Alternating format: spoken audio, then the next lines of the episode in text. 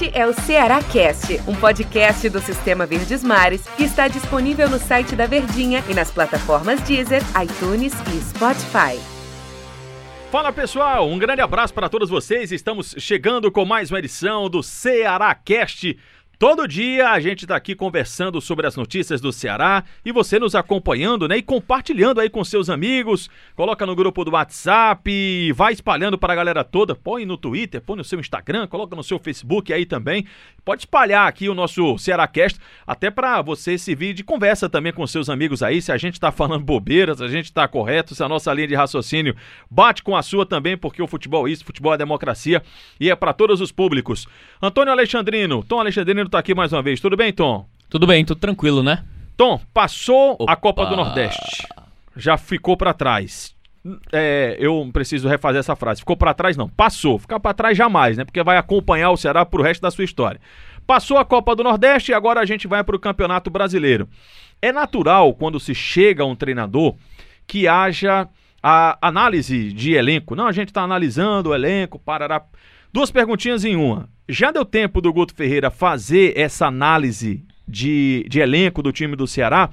E a outra, você acha que o Ceará precisa mexer no seu elenco? Lembrando que a gente, o Ceará deve ter feito, deixa eu ver aqui, foram 15 jogos na primeira parada, acho que mais 7 agora, se eu lembro, pouco mais de 20 jogos em 2020. Oito agora. Oito agora. Isso. Então ele fez 23 jogos.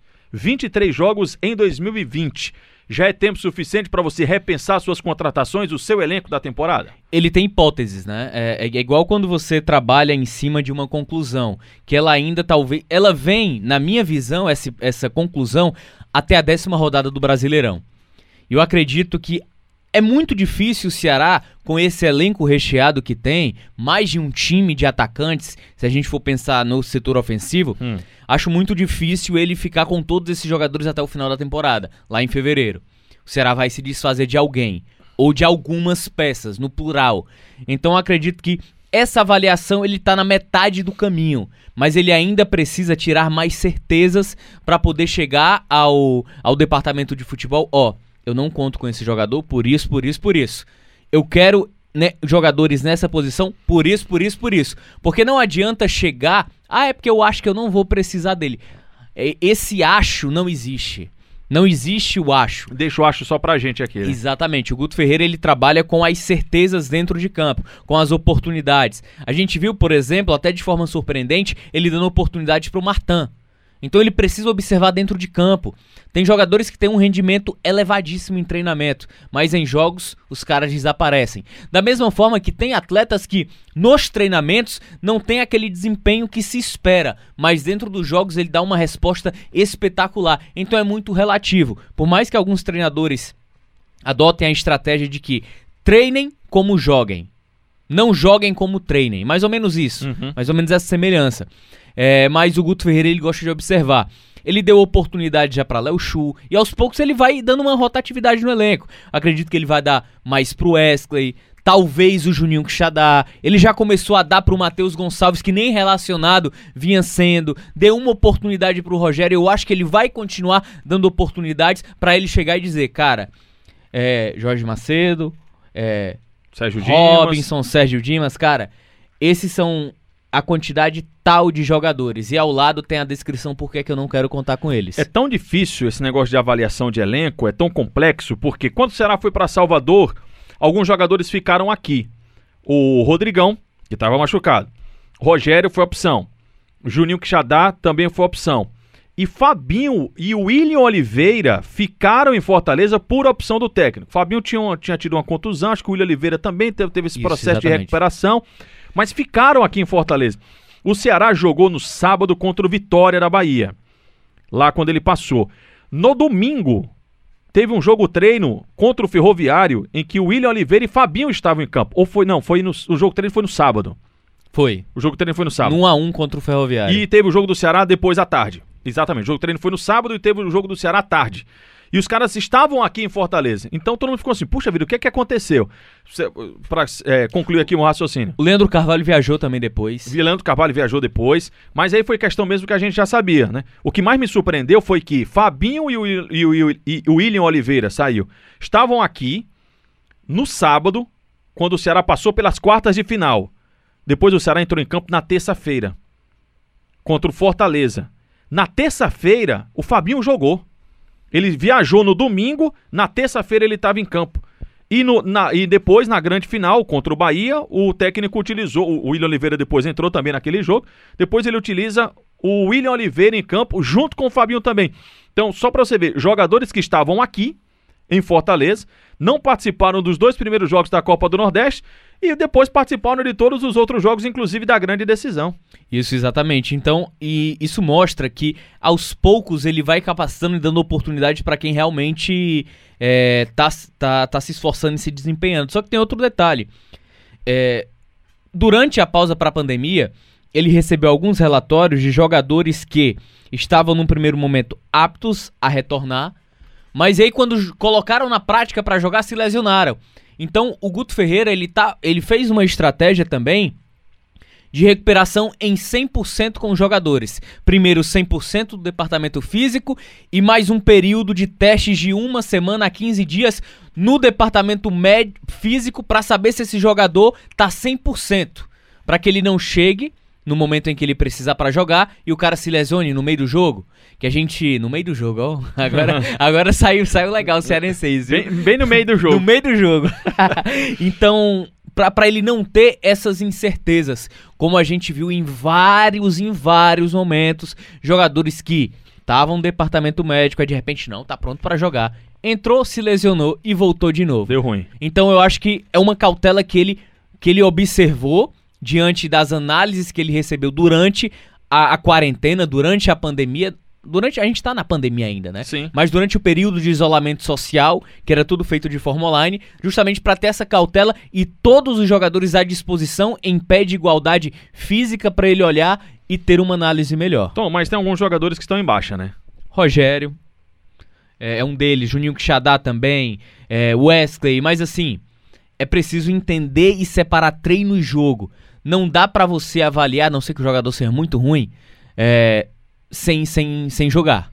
Não dá para querer dar ritmo para um atleta sem ele estar tá em campo atuando. Ele, ele, precisa jogar. Exatamente. Então é muito delicado fazer esse tipo de análise sem o atleta estar dentro de campo. Por isso que eu acredito que diante das supostas especulações de que o Juninho Quixadá seria emprestado, ou seja o que for, eu acho que nesse momento acho muito difícil acontecer, porque o Guto quer observá-lo dentro de campo antes de chegar. É, não dá. Mais ou menos isso. Até agora, só um jogador saiu do elenco do Ceará, que foi o Chico, né? Teve a rescisão contratual. Chicoquim. O Chicoquim. E foi lá pro Atlético Goianiense. Quando a gente fala de, de não ter esse jogador no elenco, você pode ter duas observações. Enxugar a sua folha. O Ceará tem muitos jogadores. E o outro é abrir espaço para outra, outra contratação. Por exemplo, o, o Chico saiu. Será que precisa trazer alguém para o lugar do Chico? Ou do jeito que tá pode tocar? Eu tá, inclusive eu tô olhando aqui, estou no meu celular, o que o Ceará tem no seu elenco. E fica claro que do meu, meu de campo para trás está resolvidíssimo. Acho que está todo mundo em seu lugar. Diogo Silva, Praz e Richard. Três goleiros que você tem confiança. Aí você tem Brock. Acho que ainda precisava só de dois. Mais um terceiro da base. É, mas já, já tem é, sobrando aqui. Exatamente. Já tem sobrando. Eu tô colocando só os três, mas ainda tem a turma da base sim. Aí você tem na zaga Brock, Klaus, Panhussá, Luiz Otávio e ainda vou botar o Gabriel Lacerda, sim. que é o outro garoto. Mas se a gente falar só os quatro zagueiros mais conhecidos, também tá resolvido. Eduardo e Samuel Xavier de um lado, Bruno Pacheco, Alisson e Kelvin, que é o garoto, do lado esquerdo. Meu campo para trás está resolvidíssimo no time do Ceará, pelo menos na minha opinião. Acho que não precisa chegar ninguém. Até dos volantes também, e né? E não tem ninguém para ir embora desse time. Aí quando você vai para a volância, a briga é boa e tem bons jogadores. Charles, Fabinho, Martin, que teve oportunidades, teve oportunidade, né? Então o Guto quer, quer observá-lo. Ricardinho, William Oliveira. Também me parece um setor que está todo mundo, é, não vou dizer em alta, mas está todo mundo bem com Isso. o Guto Ferreira e não corre risco. Aí você vai para o meu campo, aí tem o Felipe Silva. Não, tá, vamos ver como é que vai estar tá a situação dele até para o jogo contra o esporte, que é o Bachola. Mas é um cara que tem prestígio, né? Fernando Sobral, putz, lá em cima. Que também pode entrar nessa cota de volante. Também pode. Faz também. as duas. Juninho Quixadá, aí já está um pouquinho mais embaixo. Vina, um jogador que jogou bastante e tal. Não tem problema. Wesley, pouquíssimo aproveitado por um outro técnico, mais um técnico. Acho que está em baixa também. No ataque, Bergson. Acho que entra na, na situação do Bergson, do tom de é, quantidade. Precisa contar com o Bergson, porque o Rodrigão está machucado. Você tem Bergson, pode ser que o Rodrigão até volte aí nos próximos jogos. Kleber, lá em cima. Cristiano é da base. O Jacaré é uma promessa. E a princípio, só fazendo um parêntese Sim. rapidinho, Antero. A princípio, o, o Clebão foi contratado para fazer parte do time de aspirantes. O, o, o, Clebão ia ser uma espécie de Cristiano. Exatamente. Aí você vem Jacaré. Eu acho até que o Jacaré vem um pouco na onda. Tá surf, o Jacaré tá surfando na onda do Clebão. É. Acho que ele vem assim, ó. Vamos dar chance pro Clebão? Dá a chance também pro Jacaré, por que não? E correndo por fora o Thiaguinho também, que era titular do Barbalha junto com o Clebão. Leandro Carvalho. Léo Chu, acho que esse um pouquinho, mas esse é empréstimo, né? Tá jogando emprestado, não tem como negociar. Lima também tá mais embaixo, também é jogador de empréstimo. Acho que não faz muito sentido o Ceará devolver, acho que você nem se pode, tem que ver a questão contratual. Matheus Gonçalves, que é sempre um pontinho de interrogação, mas fez gol na decisão. Rafael Sobes. Para mim tá em baixa também. Sim, não resta dúvida. É, até porque tem sido reserva, não tem apresentado aquilo que se espera dele. Nem quando foi titular apresentou. O Rick despontou, mas segurou, né? É um Isso. garoto, né?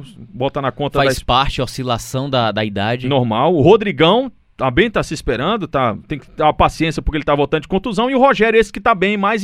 Do ataque, eu acho que é. quem mais tá embaixo é o Rogério. Então eu acho que o período de avaliação ele tá acontecendo.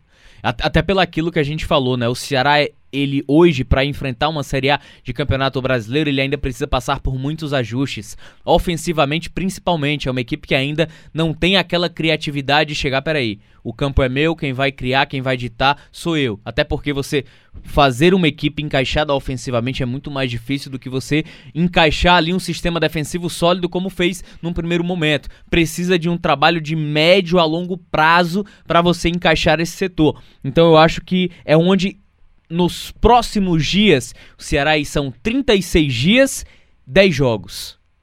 É que é o puxado, Ceará vai ter hein? pela frente no Campeonato Brasileiro. E é nesse momento onde a avaliação ela vai sair. Ficamos combinados assim? Exatamente. 36 dias, nos próximos 10 jogos, aí a gente pode voltar o papo aqui. Isso. A gente volta Pronto. o papo e Deixa marcado. Deixa marcado. Passamos os 10 jogos. Quando a gente vem, pra, a gente vem indo para a 11 rodada, e aí, como é que tá? Primeira quinzena de setembro a gente já vai ter algumas respostas, eu acredito eu. Por, por enquanto, o Tom Alexandrino prefere esperar para fazer qualquer tipo de análise de quem pode sair e de quem pode chegar no time do Ceará. Valeu, Tom. Valeu, valeu, hein? Valeu, obrigado a todo mundo aí que acompanhou a gente. Amanhã tem mais. Até amanhã.